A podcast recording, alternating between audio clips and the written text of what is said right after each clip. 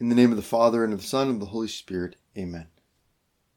My Lord and my God, I firmly believe that you are here, that you see me, and that you hear me. I adore you with profound reverence. I ask your pardon for my sins, for the grace to make this time of prayer fruitful. My Immaculate Mother, Saint Joseph, my Father and Lord, my guardian angel, intercede for me. We can begin this time of prayer by looking at a passage from the Gospel of Luke, Luke chapter eleven. He was praying in a certain place, and when he ceased, one of his disciples said to him, "Lord, teach us to pray, as John taught his disciples." This is a scene that we can flesh out a little bit with the help of other gospel passages. We know that our Lord Jesus would leave the disciples to go and pray on his own. He would go up into a mountain or go out into the wilderness. There's a scene like this where Jesus does this early in the morning, and the apostles wake up and he's missing, and they have to go look for him, and they find him, and he's praying. And so perhaps this was a similar scene. Jesus has gone out to be alone to pray, and the disciples follow him into his prayer. And then it says here that they only ask him this question. This disciple only asks, asks him this question, "Lord, teach us to pray," only makes this request after he stops praying. When he ceased, one of his disciples said to him, "Lord, teach us to pray as John taught his disciples." So we can imagine the disciples looking for our Lord, perhaps in a place where he prayed frequently, a place set apart, a place a little bit off the beaten path. And they find him and they see he's praying, and they don't interrupt his prayer. Rather, they wait. And while they're waiting, what are they doing? Well, they're watching him pray, and perhaps praying a little bit themselves. And this question, "Lord, teach us to pray, as John taught his disciples," is most likely motivated by what this disciple and what the other disciples saw in the prayer of our Lord. What must it have been like to see Jesus absorbed in prayer, to see the eternal Son of God praying to his Father? What attracted them about that prayer? Lord Jesus, was it a certain intensity? Was it a certain peace that they could see invaded your soul? Was it the fervor of your posture? A certain bliss that passed over your, over your countenance in those moments? What was it, Lord, about your prayer that made this disciple say, "I want to learn how to do that. I want that." Lord, teach us to pray as John taught his disciples. Lord, help us to see you in your prayer and to make this same request. Lord, we want to learn how to relate to God. We want to learn how to pray. And our Lord's answer is an answer that he gives to all of us and to all men and women of all time. And he said to them, "When you pray, say, 'Father, hallowed be thy name.'" And he teaches them the Our Father. And in this version recounted by Luke of the Our Father, it doesn't say Our Father, it just says, "Father, hallowed be thy name." An incredible answer, an answer that in a way we're all used to, but we should never get used to it. Jesus is telling his disciples, and Lord Jesus, you're telling us, when you pray, when you talk to God, God, who is the creator of the universe, God, who is infinite, transcendent, and all-powerful, a God who's beyond any conception, that your mind can can ever make of him. As Saint Augustine says, if you can grasp it, it's not God. God who's the source of all things, who's the very root and core of existence itself. When you talk to him, when you talk to that great, powerful, exceedingly beautiful, wonderful being, a being in a certain sense beyond being, beyond all our conceptions of the way things are, you say, Father. That's who God is for you. Father, your Father. And that's who you are for God.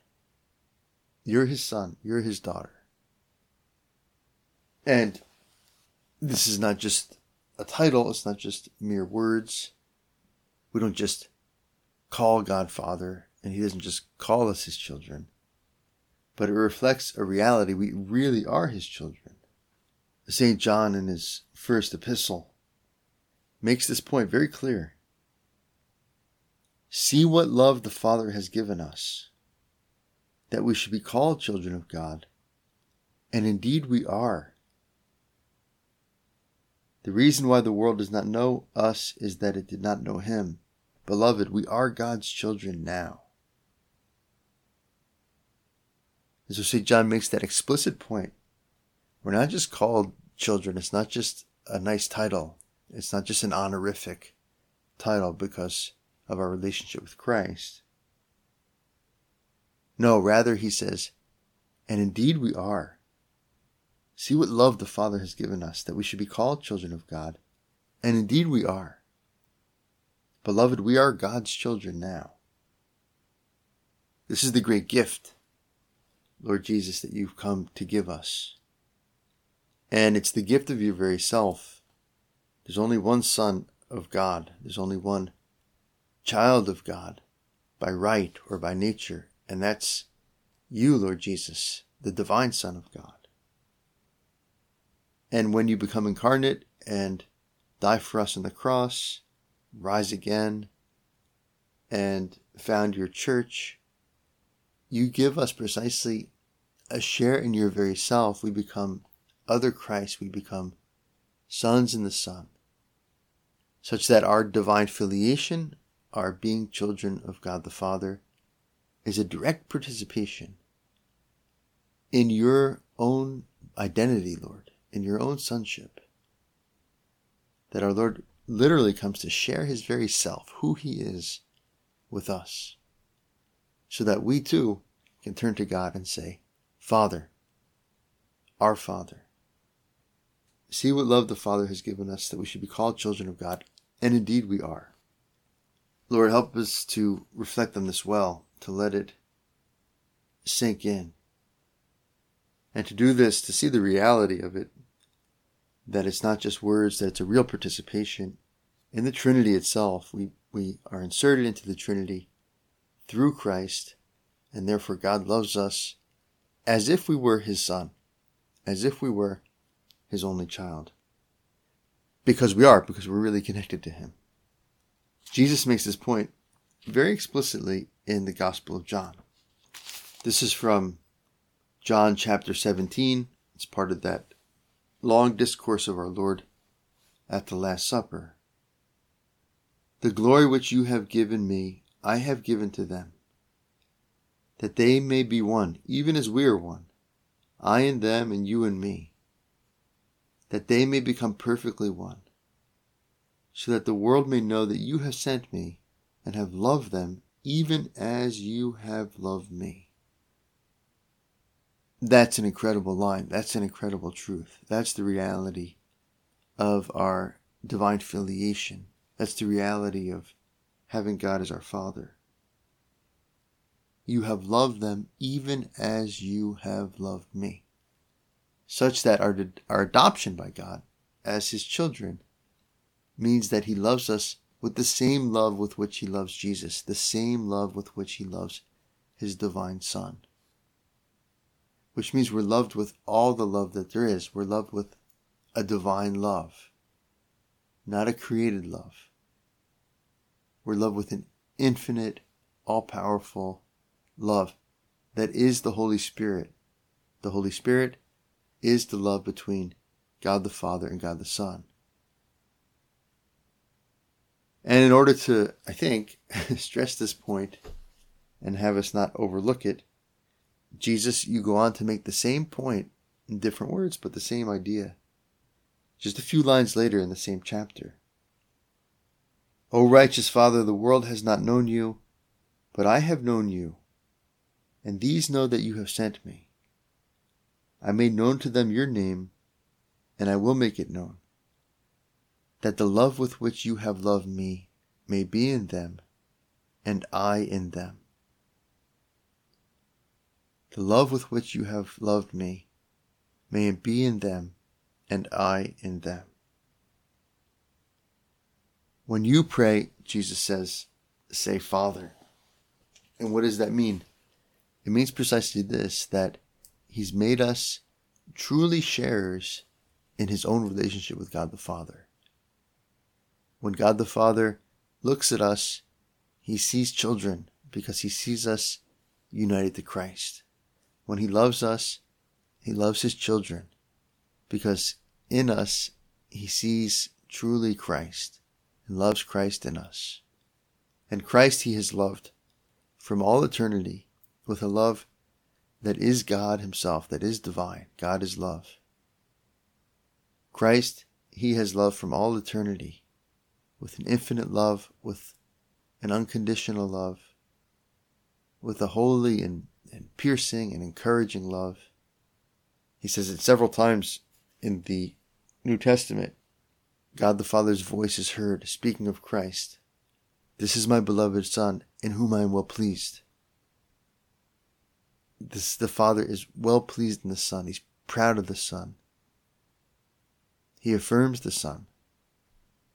And that's what we share. And he looks at each one of us and says, this is my beloved son, my beloved daughter, in whom I'm well pleased. Because in baptism, we are united to Christ, shares his life with us in the Eucharist. We share in his merits, in grace, an incredible thing. The merits of Christ become your merits and my merits in the state of grace. So that truly, when God the Father looks at you, he says, behold my beloved son, behold my beloved daughter, in whom I am well pleased.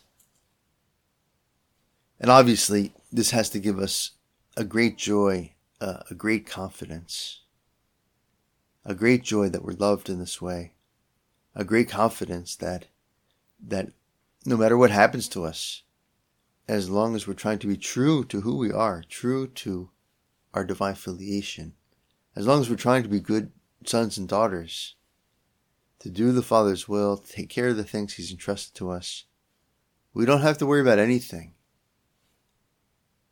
In a certain sense, not even sin, because to be a good son or daughter is to trust God the Father enough that if we sin, if we mess up, we go back humbly to him, we say we're sorry, and we begin again.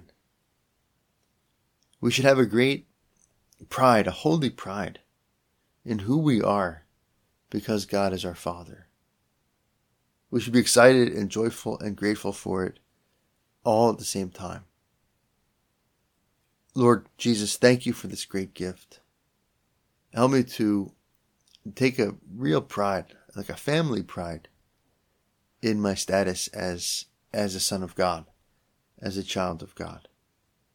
And help me to see, Lord, that this means that, you know, certain things are just beneath me. Right? This is the way we should look at sin. It's just beneath me. This is not how my family acts, right? It would be a disgrace to my family name to sin or to to not trust God or to not live with the dignity that's proper to my status as, as a child of God. I've worked in several schools in my life, as a teacher and also as a chaplain. And it's funny, in schools, um, you see certain kids who come into the school and right from the first day, they act like they own the place. And they just have this great confidence. It's like they seem to know all the teachers and they're not intimidated by anything or anyone, even though they're like the youngest kid in the school. The school starts in sixth grade, for example. They're a sixth grade, entering sixth grader, or starts in third grade. They're entering third grader. Those are the schools that I'm that I've been familiar with. They start in third grade or in sixth grade. And usually, what usually the reason for this is that they had they come from bigger families, and they've had a number of brothers or sisters go through the same school. So they've heard all the stories, and perhaps they've met a lot of the teachers already, and they know their older brothers and sisters, friends. And so they come in with a lot of confidence that this is kind of like their place. And they, they walk around literally like they own the place with tremendous confidence and way too little fear or, or apprehension. A number of years ago now, I was teaching a a sixth grade class in a, in a girls' school, and sixth grade was the youngest grade there. And I was filling in for the religion teacher already as a priest, a chaplain.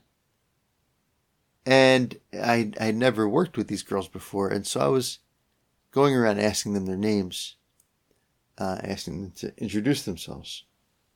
And so I get to this one girl, and I'll change your name to, to protect the, the innocent or the guilty, as the case may be. And so I said, yes, and well, what's your name? And she said, my name is Catherine, and I'm a Smith. And as she, as she said, you know, and I'm a Smith, she did this like little dance, right? With her fingers pointed in the air, and her shoulders and her arms kind of moving back and forth. You know, my name is Catherine, and I'm a Smith. And she was like so happy, so proud of her family name. And I was a little bit miffed. I just kind of looked at her like, what the heck?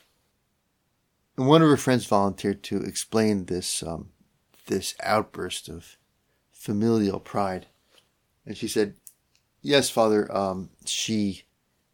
She's had a lot of older sisters go through the school, and some of her family members have worked here. And so, you know, she's, the family's kind of a big deal in this, in this school. I said, oh, okay, I get it. But I'll never forget that, this little dance, it's such a pride in her family name and the, and her family tradition at that school. And she was the youngest of, of several girls who had already been through that through that school. And this is how we have to react to our to our relationship with God the Father.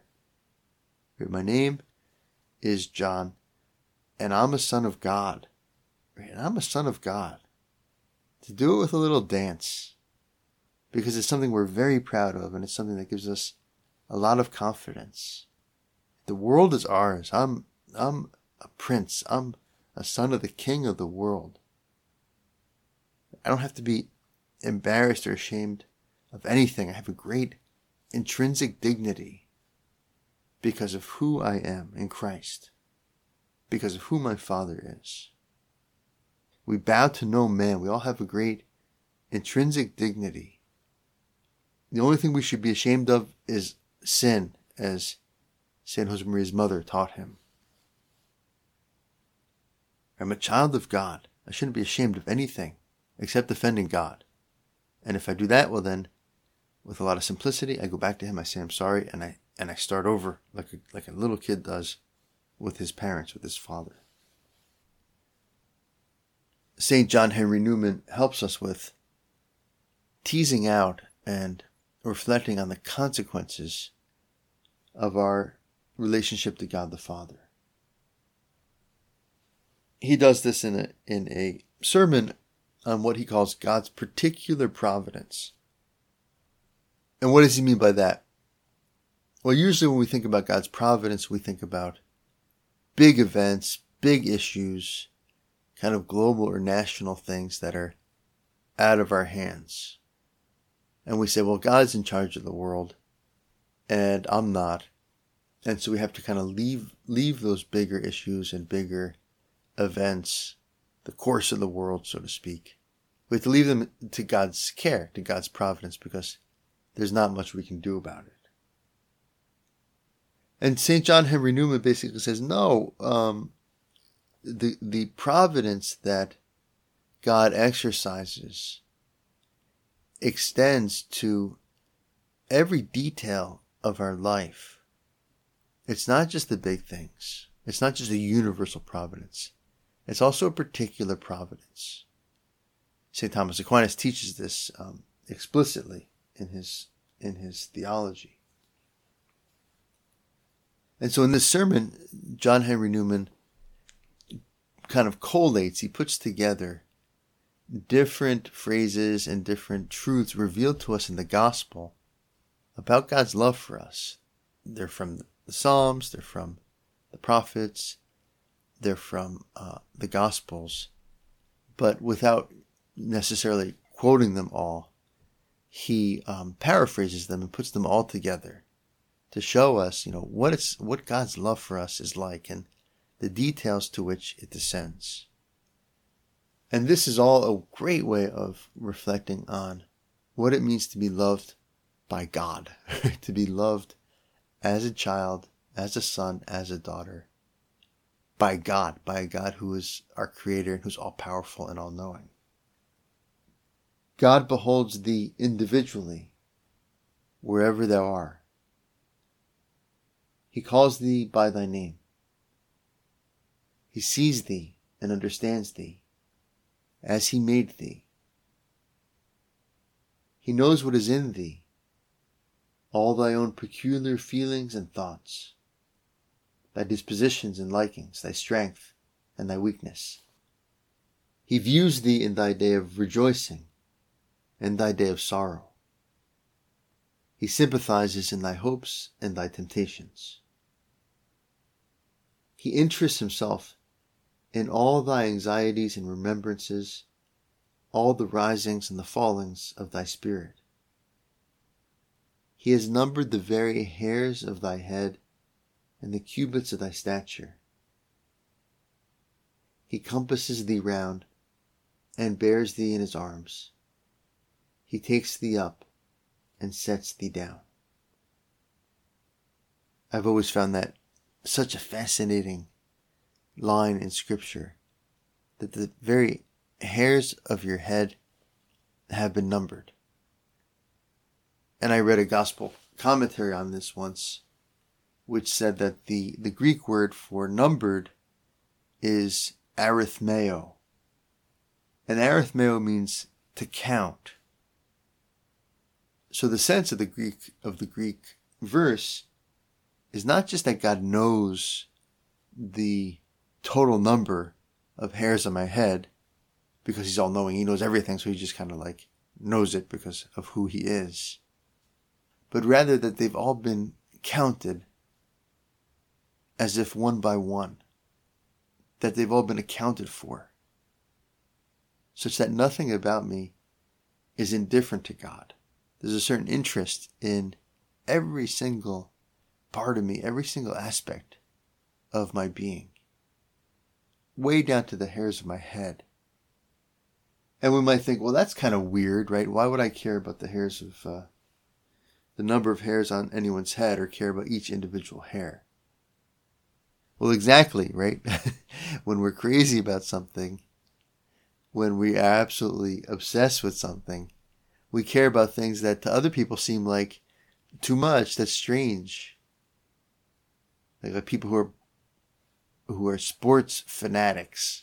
How could you remember the batting average of such and such a player in nineteen eighty-three for the Mo- for the uh, Milwaukee Brewers? What's wrong with you? Well, yeah, I don't know, but I just love baseball. I can't get enough, and I love stats, and so I know these things. Well, that's kind of like what happens with God and us. Why would you care about each hair in my head? Why would you know the number? Because I'm nuts about you. I'm crazy about you. I'm obsessed. He has numbered the very hairs of thy head and the cubits of thy stature. He compasses thee round and bears thee in his arms. He takes thee up and sets thee down. He notes thy very countenance, whether smiling or in tears, whether healthful or sickly. He looks tenderly upon thy hands and thy feet. He hears thy voice, the beating of thy heart, and thy very breathing. Thou dost not love thyself better than he loves thee. Thou canst not shrink from pain more than he dislikes thy bearing it. And if he puts it on thee, it is as thou would put it on thyself, if thou art wise, for a greater good afterwards. Very important point here, given to us by Saint John Henry Newman. You do not love yourself better than God loves you. You do not love yourself better than God loves you. You cannot shrink from pain any more than he dislikes your bearing it. God doesn't rejoice in our suffering. He dislikes our bearing it. And if he puts it on you, right, if he does let us suffer, which of course he does, he lets Jesus suffer too, it is as if you would put it on yourself if you were wise, for a greater good afterwards. Only lets us experience pain and suffering for a greater good afterwards. That's the trust we have to have in God our Father when we go through any trial, any cross, any growing pains in our spiritual life. Any suffering at all, we have to have this great trust in God our Father that is for our good. All things work unto the good for those who love God, as Saint Paul says. Thou dost not love thyself better than he loves thee. Thou canst not shrink from pain more than he dislikes thy bearing it.